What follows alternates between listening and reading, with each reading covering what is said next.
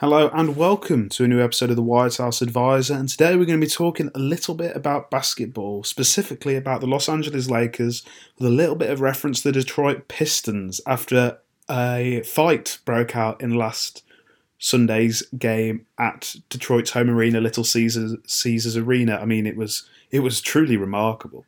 So during the third quarter of the game, with the Lakers down quite a lot to the uh, four and eleven, then Detroit Pistons, so one of the worst teams in the league, and you have the Lakers, who obviously have title aspirations considering the players they have on their team in Anthony Davis, LeBron James, and to an extent Russell Westbrook. Um, whilst battling for a rebound from a free throw, LeBron James kind of flails his arm, and I don't think it, I think flails probably the wrong word because I think there was some intention in it, and he hits only 20 year old Isaiah Stewart in the face with his flailing arm. I think there's a little bit of intention to it. I think he did mean to do it, but not as seriously as he did.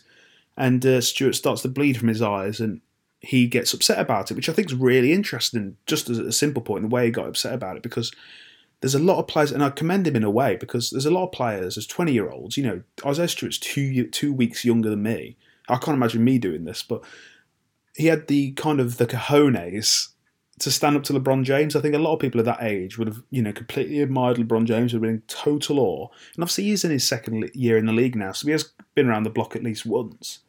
But he, he you know, he, he took it seriously. He wasn't going to let LeBron walk all over him, and they started jawing, and obviously players got in between them before it really escalated badly. He was really upset, blood gushing from his eyes. He's going to get in a lot of trouble, and LeBron didn't want any of it. LeBron didn't want to fight at all, and I don't blame him because Stewart was furious. He was furious, and like I said, I give him some respect for standing up to LeBron, but he didn't handle himself well. I don't think it ultimately. So everybody's going at it. They're trying to split it up. You've got team officials, police officers, security guards, coaches, trying to get in between the players, specifically LeBron and Stewart like I said, LeBron didn't want to fight. He didn't want any part of it. So he goes and like walks away. But Stewart is having to be held back by his teammates and all this staff. And he kind of gives the fake out, like, okay, I'm, I'm done with it. I'm going to walk away. And then he runs back and he's like an American footballer. He absolutely piles through all of these, you know, these members of staff, just barging them to the floor to try and get to LeBron. And he does it to quite a few until he eventually gets stopped and then he's hauled off the court. And I mean, it was incredible. We haven't seen anything like that in the NBA for quite a while. Um, both players were ejected. Only the second ejection of LeBron's career, if you don't know what an ejection is, it's the equivalent of a sending off in basketball, equivalent of a red card. But yeah, it was a really interesting incident. And obviously, the Lakers then would rally, even without LeBron, to win the game and go even for the season at nine and nine. And I think it's I think it's got the potential to serve as a catalyst for the Lakers this season, but I don't say that too optimistically because of how tumultuous the LeBron teams typically are. So I think we could turn this into a bigger conversation of what we expect the Lakers to do this season and whether or not, as has been mentioned in the media and has been the narrative so far this season, whether or not they're too old to compete.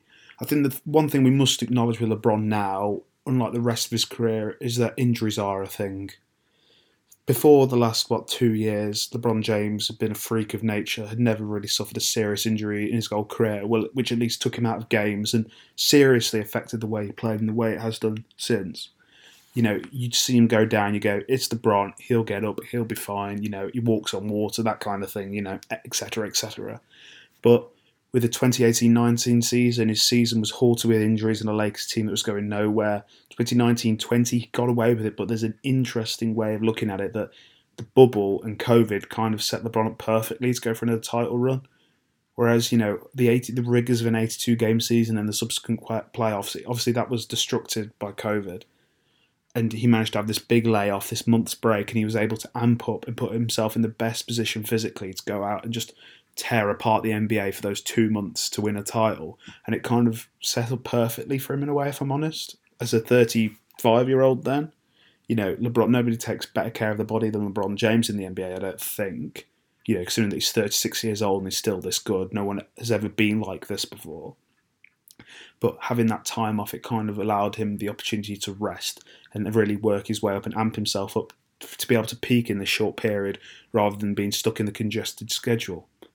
Last year, obviously, it was trauma based because it was due to Solomon Hill doing a dirty play, no other way around it, which injured LeBron's ankle, and he was never the same for the rest of the year, never got back fully fit. And obviously, Anthony Davis was injured uh, simultaneously, so it complicated the Lakers season, and they went out in the first round, and deservedly so.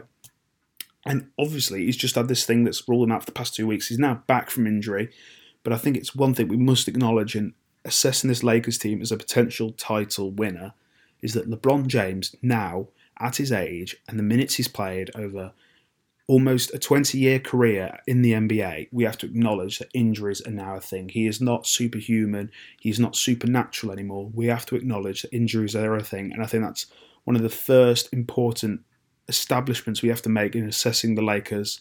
Lakers' title credentials because I'm a huge LeBron fan. LeBron is my favourite NBA player ever, but even I've come to the realization that this is now a real thing, and I still think he's one of the three best players in the league at worst because you know we do this all the time. We write off LeBron as you know, oh, he's now the eighth best player in the league, and then he comes back and he, you know, he proves you wrong. He's done it so many times now. You try and knock him off the top, and he comes back. So I'm not going to count him out, but I simply have to say that we have to acknowledge that injuries are now a thing, and it's very much a possibility that this will hamper the Lakers towards the end of the season and the playoffs itself. And I think another thing that obviously has to be addressed is the up and down nature of Russell Westbrook. Obviously, started the season in horrific fashion. He was awful. Was really good in that game against Detroit. Led the Lakers and brought them back from what 15 points down to win the game by was it four or five points? I'm not sure now, but yeah, this is this is Russell Westbrook all over, especially in the last couple of years. It always starts off badly in seasons, and then he peaks in the springtime. Same happened in Washington and Houston. He starts badly as he fits in on these new teams, and then he eventually ingrains himself and he gets better. No other way around it. Washington went on a big run last year. Westbrook was a big part of that. But ultimately, as we then get towards the end of the season, it then all tails off again. And then when it gets to the playoffs, I mean, he's untenable as a, as a, a, good basketball player, really. As you know, the player he is during the regular season, he can't be that player in the playoffs simply because of the style of the play and the way it runs. I could understand why the Lakers did it. I could understand easing the burden on LeBron Anthony Davis and having these having this guy who can get you through these games, can carry the ball, dribble it up the court, and simply go on runs like the Lakers did last night under his stewardship as the point guard.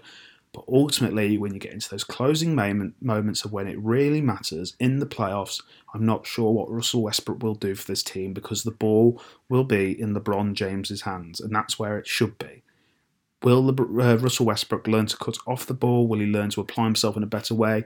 You would like to think so, but I'm not sure he will because he's showed no sign of doing that throughout the rest of his career. Like I said, I understand why the Lakers did it, but it's complicated, obviously. I think he's going to get better for the Lakers, and I think I'm pretty sure that in two months' time, there's going to be a lot of discourse going around talking about how amazing Russell Westbrook is for the Lakers. I'm, I'm entirely confident that that will happen because that is the pattern with him. In terms of the rest of the roster, I think age is an obvious thing that you can't ignore. We've never had an NBA team as old as this, I don't think, and especially one that's trying to win a title that you know has to win a title with LeBron James at its focal point. That's what he demands. You've got to put a team around me capable of winning a championship.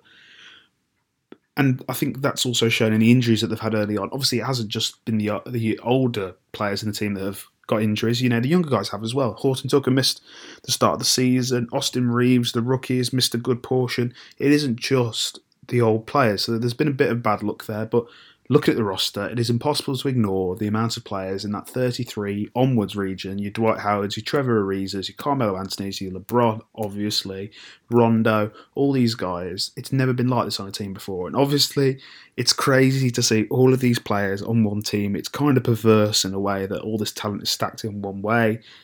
But we haven't got the prime versions, of course. You know, Rondo's just a guy on the bench to give veteran leadership. And I'm not sure if the bridge has kind of passed the Lakers to win a title. To be honest, if you know they've passed the bridge because they've got to figure this out some way. And I think Kendrick Nunn can be a big part of that. Kendrick Nunn was awful in the finals against the Lakers in 2020. He was dreadful for Miami. And I don't think they were going to win that series regardless, but he really didn't help them. But I think he could be a good player for the Lakers, some ball handling off the bench and some extra, you know, scoring power. But this team's a couple of moves away. I think it's going to have to take someone, you know, in 2018 when uh, the Cavs had their team and it was all messed up and you had all these older guys like Dwyane Wade and there was Jae Crowder and wasn't working out and Derrick Rose and all these mishmash of guys, which is, I think, similar to the what the Lakers roster looks like now. That to make a couple of moves at the deadline to get younger players, they probably lost more talent on paper, but they just got a few more players who are aligned with the team. And obviously, it didn't really work out. Rodney Hood was a disaster. Jordan Clarkson really wasn't very good for Cleveland. But overall, it made them a better team than they were, I think. So I think that kind of thing's going to have to happen. I don't know who the the potential trade assets are because of the way the salaries are, and there's so many guys just on minimums. There aren't very many tradable contracts where you're going to get decent players in return. The kind of, kind of players the Lakers will want to try and help them compete for a title. But I think they are a couple moves away, maybe some buyout guys. But I just no idea what those moves are, and I think that makes quite scary times for the Lakers and Frank Vogel. But I think they're going to get better. But I struggle to see how this team at nine and nine is going to win a title. To be perfectly honest, as much as I love LeBron James.